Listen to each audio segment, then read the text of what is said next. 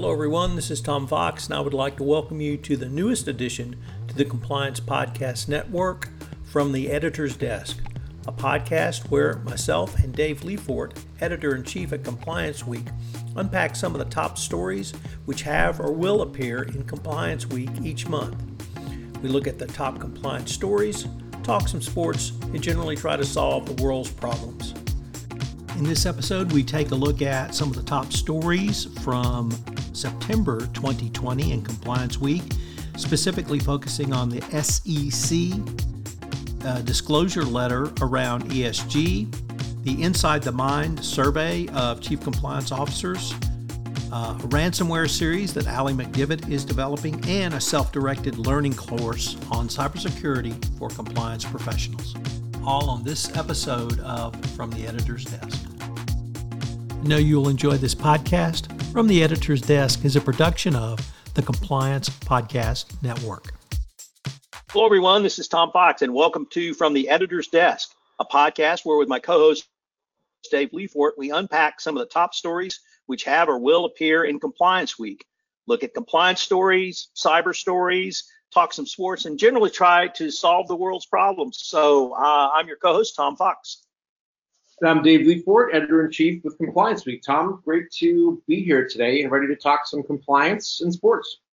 So, Dave, uh, I wondered if we might start with uh, maybe a look back. What were some of the, the top stories or issues that Compliance Week uh, followed in the month of September? I, what I'd like to focus on is the topic of ESG. So, we had a, uh, a virtual conference on the intersection of compliance and ESG, and it was one of our most successful virtual conference in terms of the number of people that attended, the number of questions that were asked, and it's sort of indicative of the climate we're in right now, where there is there is an increasing uh, responsibility on uh, ESG related disclosures, and in particular environmental related disclosures. And so to that end, I wanted to uh, just shine a spotlight on the SEC's uh, their the letter, the sample letter that they released uh, last week. Um, essentially, what so the SEC last week they they issued a uh, sort of a, a, sample letter that it, it was fictional, but it represented the types of questions that they're going to be asking companies and that uh, you can sort of project that they did ask companies. So because they they sent about um, you know a couple dozen letters to companies asking for clarifications related to disclosures. So if you take a really close look at what this what the SEC is asking, uh, you you can sort of get a view that they're asking for very granular information and they're asking for information that can be very difficult to project.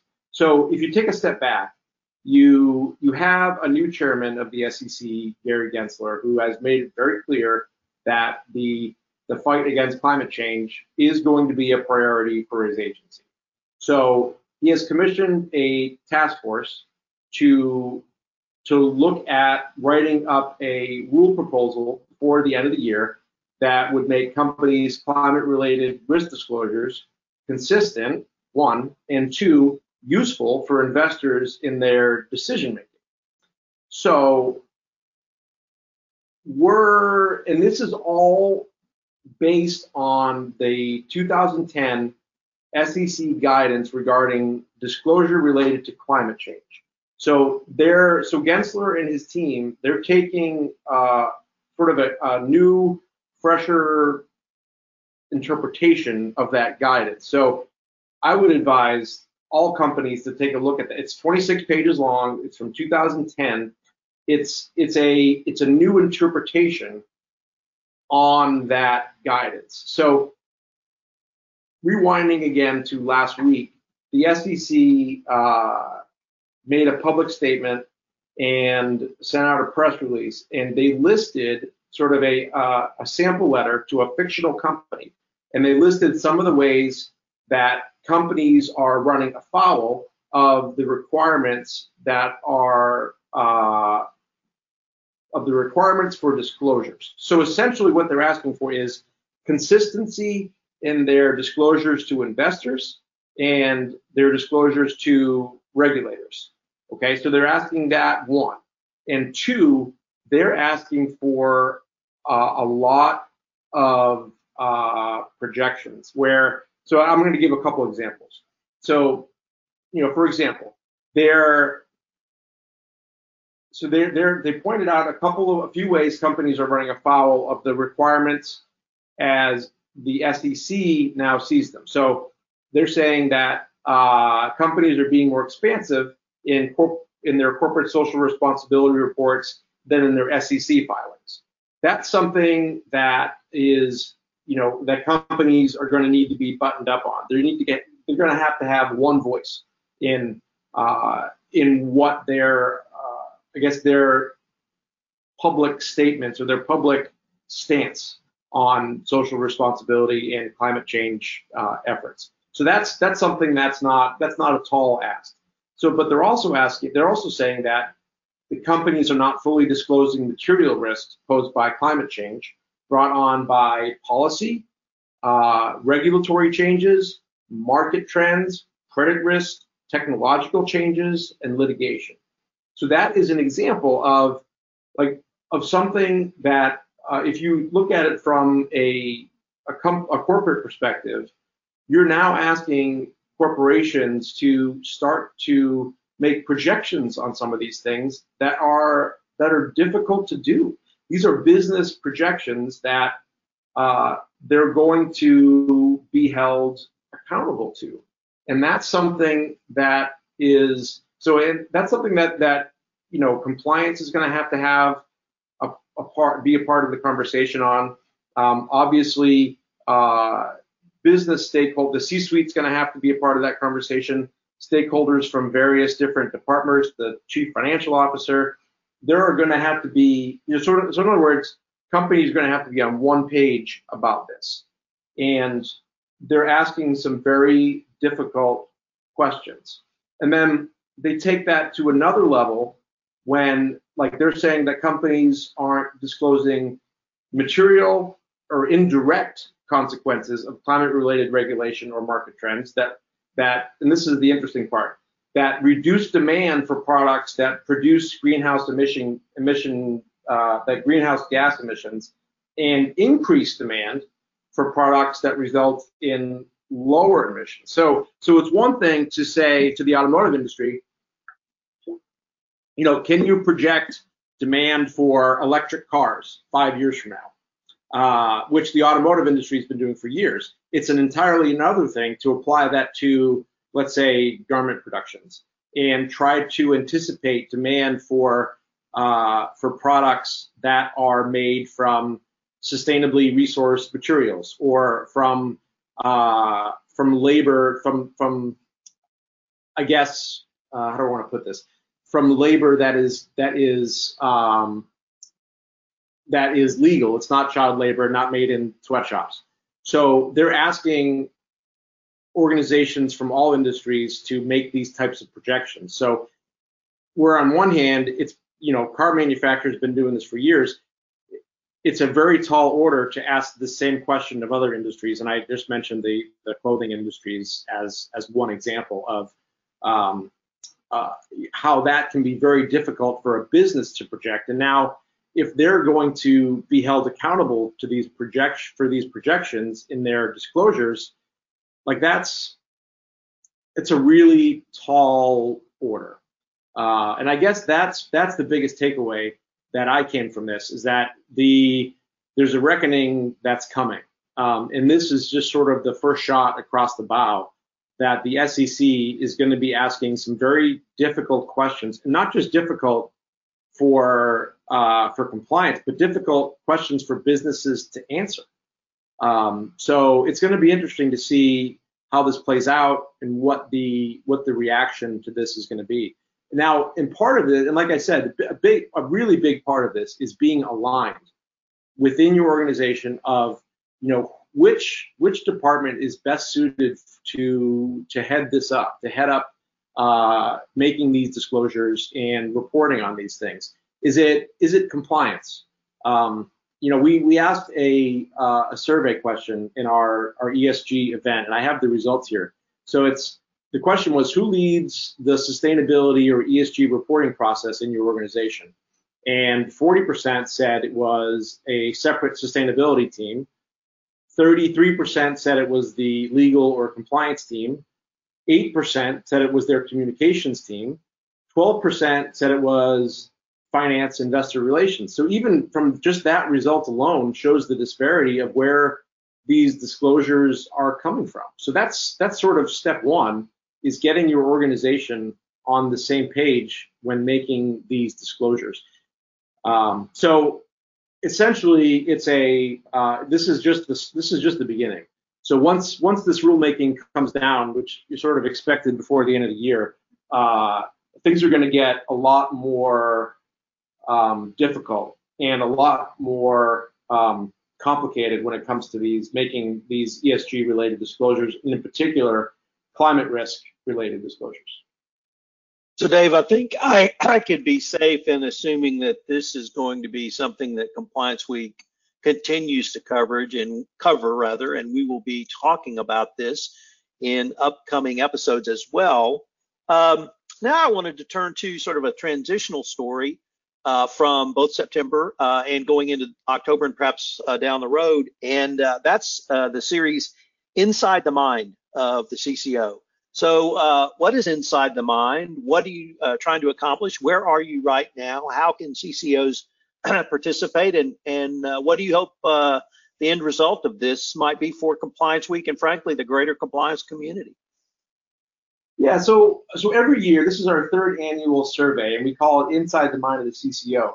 What we're essentially doing is try is helping uh, chief compliance officers and people who aspire to be chief compliance officers essentially benchmark themselves against their peers. Uh, and we're asking questions to that sort of get at like what makes uh, someone in compliance tick. What are their motivations? What are their biggest pain points right now? Uh, what are their salaries based on you know how many years in the business? how may what what industry they're in, um, whether they like their jobs. So we're asking questions that sort of get at the uh, the nitty gritty of um, sort of what what motivates uh, folks that work in compliance. So what I want to do, uh, just briefly, I'll talk about a couple of the other things that we're trying to get at on this. Is that this year, for the first time, we introduced special sections on we asked them in particular about uh, cybersecurity and ransomware and the impact that that's had on compliance in the past year. We asked them about their company's ESG efforts, and we asked them about their organization's uh, diversity, uh, equity, and inclusion efforts as well. So we were, we're asking them very general questions about what motivates them and then specific questions about what challenges them the most. And so by the end of this process, so we're we we, we just launched the survey a couple days ago, um, and by the end of it, we're going to be producing a uh, you know 30 page or so report with uh, that highlights some of our our main takeaways on motivations, our main takeaways uh, on uh, some of the specific topics, I guess I'll say that that we ask about. They're like, what are they? What are they most worried about uh, in terms of um, cyber risks? What are they most? What what concerns them the most about ESG reporting?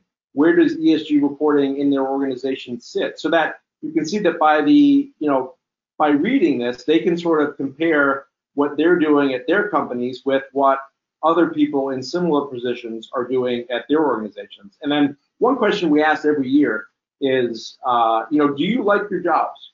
So this is the one, uh, the one thing that we get consistent answers to each year. And I'm actually just looking at some of the early returns. The survey's been open for three days. We've got 130 respondents, and then you know right now we're at you know 97% of people who responded to the survey like their jobs and every year that has been above 90%. So, I mean, it's that's really an indication that people who are in compliance are in it for the right reasons. They're in it because they care about ethics, they care about culture, they care about doing the right things for the right reasons. And you know, as soon as we start seeing th- this survey result change, and people in compliance are not happy in their in their job, that's when we can start to question, okay, like what's what's happening here? This is sort of the canary in the coal mine question, if you will. Um, but so that it's so we're still at a point where it's remarkable. In what other industry can you say that 97% of people uh, are happy, uh, are generally happy in their jobs? It's not, it's not a huge, not a huge uh, population that that could be able to say that. I was wondering now if we might turn to uh, that veiled land of the future uh, beyond inside the mind. And I've read about Allie McDevitt and a, and frankly, I think a new exciting investigative series she's going to do around when, ransomware. But Compliance Week also has developed a really a learning module around cybersecurity, which of course includes ransomware. Could you tell us about kind of both of those and, and where you might uh, hope that those uh, initiatives go? Yeah, so so first I want to talk about the um, ransomware case study that we're writing right now. So, uh, so Allie McDevitt is our uh, our long form case study writer. She's written a case study on Carnival Cruises' uh, history of environmental compliance issues. She wrote a case study on Volkswagen and uh, you know the Dieselgate scandal and their their two year compliance monitorship and how they made it through that. Um, and now she has turned her attention to ransomware. I mean, we've seen a ton of stories on ransomware over the past year it's it's it's something that scares uh, every stakeholder in a business. And so we're what we're doing is we're taking a deep dive into all of the stakeholders that get involved when a ransomware attack happens to go into the decision making within a company of okay so you know so it so th- this case study is going to start with uh, an employee. So it's a, it's going to be so it's we're starting with a uh, a fictional company, okay, and an employee comes in and turns the computer on and sees that uh, they they see what they what they call in the ransomware world a splash screen, where it indicates uh, you know you've been you've been targeted for a ransomware attack uh, here, here are our demands. So it starts there, and it starts with what does that employee do, and how the message gets cascaded within the business, and then how does the business react to that, and and how does the business react immediately, and how do they make a decision on what to do? Like, do they do they pay the ransom? Do they uh, do they work with the FBI? Uh, what happens? What is their public messaging around this? What were, and then what is, you know, again, what is compliance's role in this conversation? What is the chief information security officer's role in this conversation? So she's she's interviewing um, ethical hackers. She's interviewing uh, unethical hackers or hackers, I guess. Uh, she, she has interviewed um, an anonymous hacker uh, a FBI, a former FBI assistant director of the cyber division, uh, the CCO of an asset management firm, a what's called a cyber psychologist, which I didn't even know existed until now.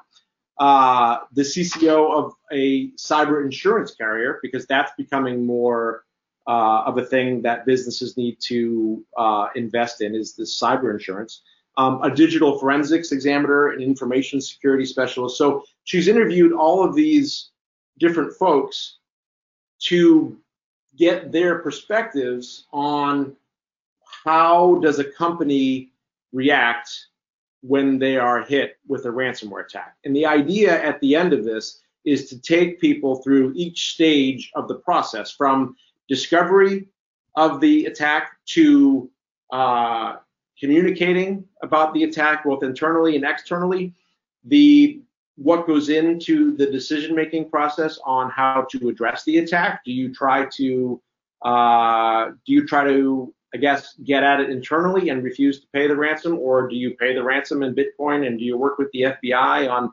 potentially tracking it from there, uh, and then what you do in the aftermath uh, of a ransomware attack, both reputationally and getting your systems back up in order, and and then also what can you do proactively, making sure your policies and procedures are in place for uh, for what happens. Do you have a plan for when uh, a ransomware attack strikes? And what protections do you have again proactively? Um, like for example, one of the things that we discovered is computer logs are incredibly important, and that some versions of Windows don't include, um, I guess, the the type of logging activity that's required when you really do a forensic analysis of where this ransomware attack first came from and how to uh, how to troubleshoot it. So so we've we've learned some very interesting things. Now this this case study will is being developed now. Uh, it's probably a couple months down the road from from publication. Uh, but we do also have a we launched a new training module uh, yesterday. Um, it's called Cybersecurity Best Practices for the Compliance Practitioner and it's a self-directed uh, module-based training where you can go at your own pace, and it is essentially a uh, what compliance practitioners need to know about uh, cybersecurity best practices. So it's again the importance of uh, of device management, um, best practices for policies, who owns cybersecurity within the organization, what compliance's role is in all of that. Um, it also looks at uh, recent legislation and what it requires of compliance and uh, how it relates to cybersecurity. So we look at the CCPA, we look at the New York uh, Shield Law, Shield Act, for example. Uh, we also look at the uh, universal industry standards for uh, for cybersecurity protections. and then there are it's it's an interactive module. So um, I took it myself. It's not uh, it's not dry for sure. There are case studies sprinkled throughout. There are knowledge checks throughout. It's uh, it offers two CPE credits. Uh, there are periodic quizzes, and you need to pass. You need to get a passing grade, if you will. So 75% of the questions you need to answer correctly. And these are not easy questions, by the way. I I, um, I did pass it, I'll say that, but I did not get 100%. I got far from it. Um, I, I, personally learned a lot, um, and it is well worth worth any practitioner's time. And I promise that they will, everyone who takes it will learn something that they didn't know previously. That sounds great, Dave, uh, and I'm certainly looking forward uh, to that as well, as well as Allie's report and your Inside the Mind uh, series. I think those are all going to be some great uh, benchmarks for the entire compliance community. Um, but now we get to get to the fun part, and uh, that's talking some sports. So uh, coincidentally, last night on ESPN was the 20th anniversary show of PTI. So uh, you know maybe there's a another forum for us in our future, Dave. Uh, nevertheless, we've had uh, the first three games of the NFL season. We're moving towards uh, some baseball playoffs. Maybe I can start with the NFL. what's maybe caught your attention in this first quarter of the season or maybe caught your eye? So a few things. Um, I think they, uh, I think the Rams look great. I, you know, you can sort of see uh, quarterback Matt Stafford, who was traded from the Detroit to LA in the offseason. I mean, how good he actually is. Like he was, he was pretty good with the Lions, but the Lions were a historically bad team, really. Um, he and he's thriving with the Rams. The Rams look like a juggernaut right now. The other team that's playing great, uh, the Arizona Cardinals, their offense uh, with under Kyler Murray is uh, is incredible right now, and their defense is great too. So those are two three and zero oh teams. And then the other one obviously is the are the uh, defending Super Bowl champion Bucs. Uh, you know, any team led by Tom Brady is, you know, he's he's 44 years old. He's still he's still getting it done. He's in New England this week, and not uh, I, I, guess perhaps not coincidentally, he's he's also going to uh, he's going to break the NFL all-time passing record with about 70 yards passing, which could probably get within the first 10 minutes or five minutes of the of the first quarter. So uh, the the the Bucs are also uh, the Bucs are still legit. Brady is still legit. He's still the same guy. I don't know when he's not going to be the same guy. I mean, he's 44 years old, been doing this for 21 years now. Uh, I think maybe 20, 22nd season, maybe. I, I'm, it's hard to it's hard to keep track. Um, as a Patriots fan, I'm I'm still a little bitter. Uh, I have to be honest that he left us. Uh, we left New England two years ago. Uh, we could still be enjoying the the golden years, I guess, of Tom Brady. Instead, we're instead the Patriots are the Patriots fan base. I'll say we're now we're now sort of uh, it's been a real reality check these last two seasons. Cam Newton last year was a disaster. This year, you know, we all got excited about about Mac Jones, the rookie quarterback, played really well weeks one and two. Really came back to earth in week three. So there, will be with any rookie quarterback, there'll be ups and downs. Uh, but I have to be honest, we're not used to that here in New England. These these ups and downs and so much uncertainty. Um, but so yeah, those those are really my my takeaways from the first few weeks. How about you? So uh, the first thing is that I was reminded, no matter how great you were in college, how many wins you've had as a quarterback over your career, uh, none of that matters when you get to the pros. And 2021 was one of the top or reputed to be the top draft years for quarterbacks, maybe even since 1983 in the Dan Marino class. Uh, and all of those guys are struggling. Um, uh, so, um, uh, it, I mean, it, it is not only the premier position in the premier sport in America, but it's the toughest position. And yeah. Uh, we've had some great rookie quarterbacks uh, struggle uh, this first first month, and I think everybody forgot that. Um, the second thing is uh, I'm reminded how much coaching matters. And we tend to think that, well, we just put the best team on the field and, and they're going to win. Uh, but as you mentioned, the LA Rams, uh, I was going to say St. Louis Cardinals, but that would show my age. The Arizona Cardinals, uh, uh both of those coaches are offensive minded, very good coaches. Uh, you know, we've talked about Belichick before, and and he he and his staff have done a great job, but we've also seen some really bad coaching failures. Um, the uh, the latest one was, in my mind, in Detroit, where they're right on the verge of winning, they score, and they kick the ball off into the end zone, so no time runs out, and of course Aaron Rodgers goes 50 yards in two plays, and then they kick a field goal to win. But um, they could have uh, squib kicked that and run five, 10, maybe 15 seconds off. Same thing with uh, Kansas City and Baltimore. Um, so just kind of this, the coaching errors that I've seen uh, this year. Uh, Houston uh, made made one. Uh, it's a rookie coach, so maybe uh, he gets a pass on that. But I, I was reminded how important good and great coaching is. Um, and then uh, really the other thing is just that uh, it's so good to have football back with fans. And yes. as much as I enjoyed last year, it, it, really is another dimension just to hear the crowds on television, and you can feel the players feeding off that enthusiasm. Um, the the places, uh, the one uh, thing that hasn't really come back yet is the places that were traditionally viewed as very difficult to play in Seattle Kansas City, uh, other places uh, where not only the noise level but the fan enthusiasm was so great. Uh, the, the, road teams have done uh, as well this year as they did last year. So I'm a, I'm a little surprised at that, but uh, I can still feel the uh, the enthusiasm when I watch the um, the game. So it's it's so nice to to really feel that even on television.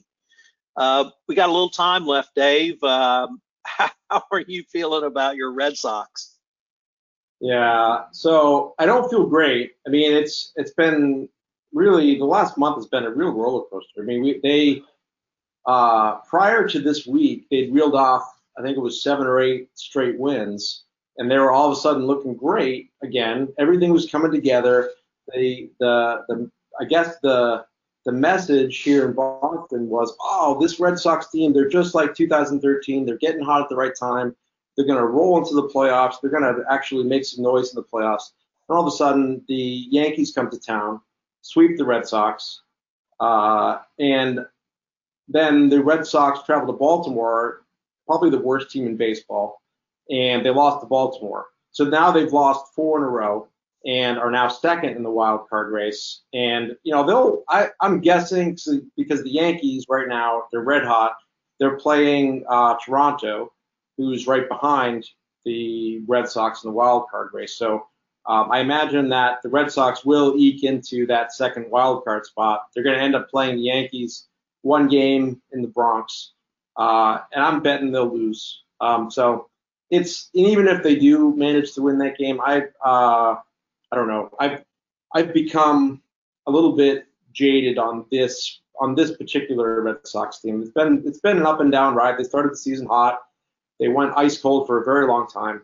Uh, then just this past two weeks, they reeled me back in a little bit, and now they're just letting me down again. So it's it's been a uh, just just within this season, it's been a, a bit of a bumpy ride, and I'm I don't know. I guess you know it would be unfair to uh, to sort of abandon them entirely, but I have to say I'm not I'm not optimistic about their overall chances. Um, I I do, however, I'm very interested in what's happening in the National League, where the Dodgers, the 280 million dollar team, they're going to be a wild card team. They're going to have to play the St. Louis Cardinals, who won I don't even know how many games in a row now. It's it's a bunch, like maybe 15, is it? I don't even know what. I mean, it's a bunch of games in a row. 16 last night. Uh, yeah, the uh, the NL uh, it's a great division race between the Giants and Dodgers, and yeah. frankly, I love that rivalry. I've always loved it, uh, way back when it was Sandy Koufax and Willie Mays, and uh, I am sorry that that one of those teams is going to go to the to the wild card, but you know that's the the playoff system we have now. We're going to have two teams in one division with over 100 wins, the Dodgers and the Giants. And uh, if the Dodgers run into that buzzsaw that currently is the St. Louis Cardinals, uh, they could get pitched after one game. But I'll also say, uh, in somewhat defense of your Red Sox, anything can happen in one game. And from a perfect game to a disaster, but uh, the one game playoff is just a, an incredible format. So the Astros were uh, kicking ass and taking names against the bottom five teams in the AL. Uh, we're down to a week ago. They were down to two games, magic number, and then the uh, they got swept by the A's in four games.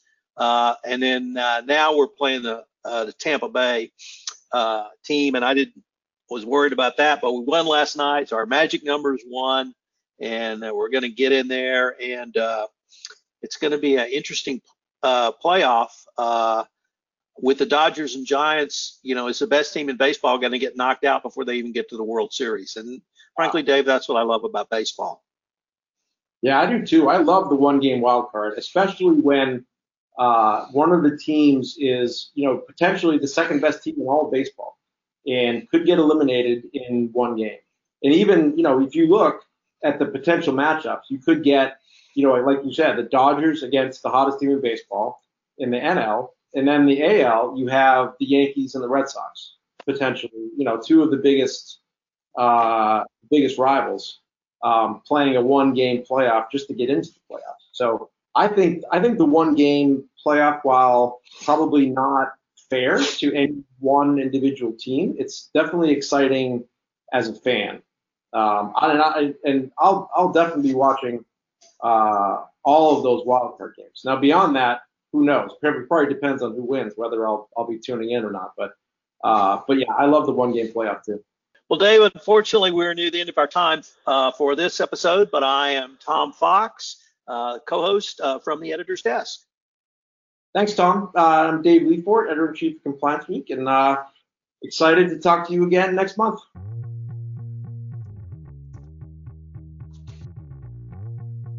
Hello, everyone. This is Tom Fox again. I'd like to thank you for listening to this episode of From the Editor's Desk, a production of the Compliance Podcast Network. I hope you will join Dave and I on the last Friday of each month, where we get together to take a retrospective look back of what's appeared in Compliance Week and what may be coming for the next month. Are you interested in using social engineering to improve your compliance program and employee engagement? Then check out my new podcast series with Karsten Tams, Design Thinking and Compliance, premiering in October.